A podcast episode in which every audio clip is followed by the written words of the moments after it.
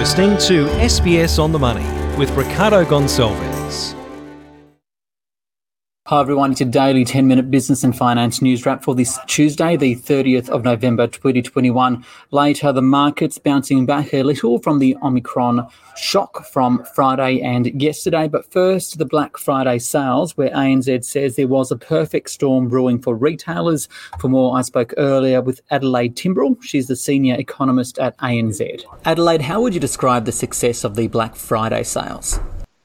So much like last year, what we have this year coming into Black Friday was a perfect storm for retailers. So people saved a lot during lockdowns. We saw household income stay pretty resilient even amid some of those Delta lockdown job losses. Consumer confidence has been improving lately, and there hasn't really been much of an opportunity for people to spend money on things like travel and entertainment. So all that's come together for a really, really strong Black Friday um, spending. We saw it was a little bit lower than last year, 2.2% lower based on ANZ data, but still 36% higher than what we saw in 2019. And it was really broad across categories. We saw a little bit more fashion sales than we saw last year, a little bit less on the electronic side, and lots more in things like discount stores and hobbies. We also saw really strong experience gift spending. So ticket agencies and tour operators had almost double the spending on Black Friday this year than they did last year, showing that people are are ramping up to,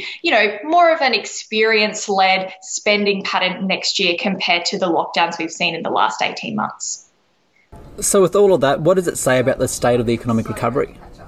So we do think that we we will see a GDP loss in Q3 that comes out tomorrow, but we do th- also think that will be a really swift recovery in the economy. Uh, October retail sales came in at a really strong level. Company profits, even during Delta lockdowns, were much higher than expected. And we're also seeing things like improved business confidence. It's actually now completely back to pre Delta levels. ANZ data shows national spending is back to pre Delta levels. And this is all a really great sign for a swift recovery. We saw that uh, GDP went down by about 7% last year due to the initial lockdowns of COVID. We think it'll only be around a third of that economic loss this year. And that's because the economy has really transformed to become more resilient to COVID conditions as the government's made us feel more certain about public support and as businesses have been able to transform to take better care of customers and employees while they're at home.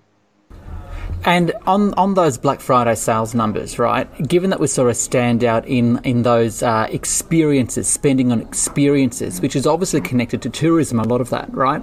How worrisome is that threat of that new COVID variant Omicron? So we don't know enough about Omicron to make uh, any concrete statements at the moment, but there are a few things that we can look out for. International border closures, for example, uh, if they stay a lot longer due to Omicron, that's not going to be too bad for the economy. If we can travel within states, we'll still see those experiences. And 75% of Australia's economic impact of tourism actually comes from people living in Australia, traveling within Australia. However, if we do see some long lockdowns or more state border closures, that's going to have a bigger impact. And if we do see long lockdowns and that spooks businesses from investing, that will also slow the recovery. We've seen a pretty quick jobs recovery uh, after the first lockdowns of COVID and after the Delta lockdowns. But if we see more scarring effects after Omicron, you know, that'll be a risk if it's a little bit more virulent or, you know, vaccine resistant than the previous uh, previous variants.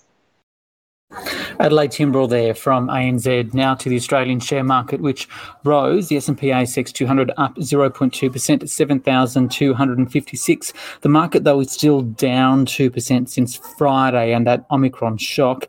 Travel stocks bounced back today, though.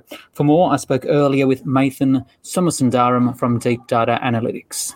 Yeah, I think it has an effect. Um, we just don't know how big or small it's going to be. Um, I think the biggest problem we've seen throughout this year is about supply side chain problems, um, and that's adding to inflation. And I think uh, with the new variant, that's potentially going to add to that. You've got travel restrictions that's going to add to that. So global growth will be lower, um, and inflation probably will go higher. Now, the actual health um, side of it, we just don't know. It usually takes about two to three weeks before uh, we find out the real details.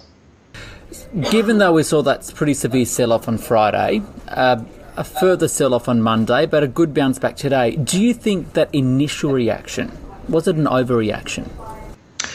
I think the market is at the moment positioned for a pullback because it's pricing in a fair bit.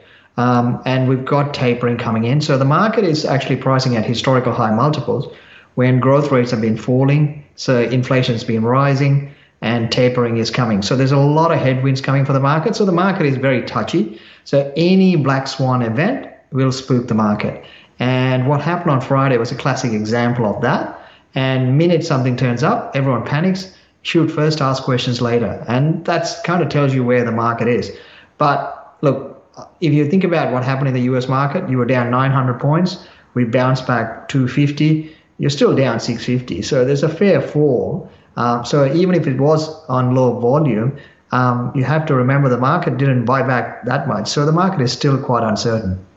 Um, does it change this new variant? Does it change at all the way you're now investing? Yeah, I think the market got overly excited about global transport and global travel and tourism. Um, tourism stocks have shot the lights out in the last couple of months, and that's coming off hard, and that's logical. I, I thought there was too much priced in.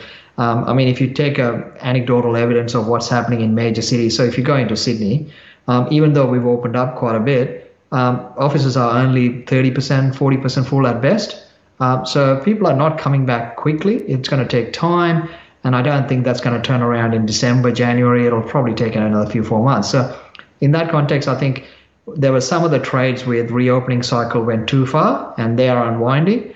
But I think the rest of the cycle still plays as it is. Um, I think if you look at the domestic economy, I don't think that's going to get rattled too much.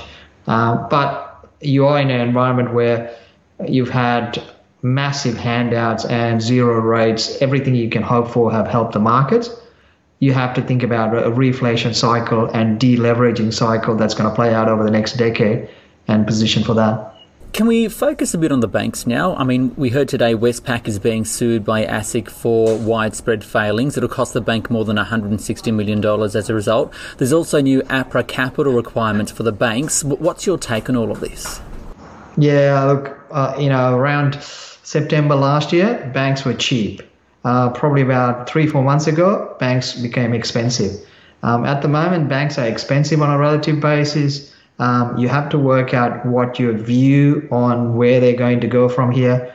The easy gains for them are banks have been taken out by fintechs. You know, think of FX, think of credit cards, and so forth.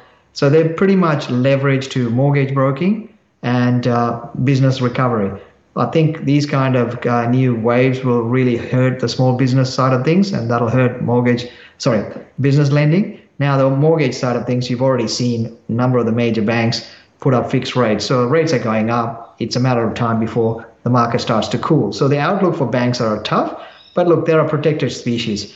Uh, ASIC moving on banks, it's like uh, federal government coming out with energy policies it really doesn't do much for the banks. In reality, if you look back, every time ASIC's attacked a bank, the bank share price has actually gone up. Uh, so in, in theory, I don't think that matters too much. But the outlook for banks are tough from here. So I don't think it's a great investment. Um, but look, they are protected species. You're there for the yield. The banks will be okay. They'll still be around with decades to come. Mathan Somasundaram there from Deep Data Analytics. And I also asked him, given we're approaching the end of the year, what he thought was either the corporate story of the year or what was the market story of the year. I'll give uh, one on each. Um, on the corporate side, I think what's happening in Crown Casino is the the ultimate uh, story for the year.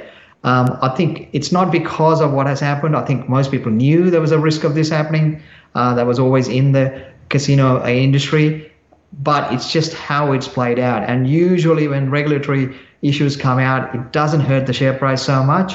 Uh, but in this one, it has actually played out, and it's played out pretty ugly. Um, so that's been the big story that's thrown, and now you know the collateral damage has hit Star as well. So that's that's probably for me the big corporate story for the year. Uh, the macro story for me, the economic story, is central banks. Um, I think they missed the boat. Uh, they should have raised, um, well, tapered and started to flag rate rises at the start of this year when you had a global recovery. They should have taken that advantage because we were in such high stimulus environment. You knew inflation was going to run. So now I think they're getting with, especially with the new variant coming. Now they're talking about trying to control inflation rather than talking about being transitory. So in this context, what my worry on the macro story is, as history has proven, central banks wait too long and then they lose control. I think they're just about to prove that they've lost control. Mathan Somasundaram there from Deep Data Analytics. This SBS On the Money podcast is provided for informational purposes only. The content on this podcast should not be understood as constituting advice or a recommendation. It is not personal advice and does not consider your personal circumstances or objectives. You should contact a licensed professional before making any financial decision.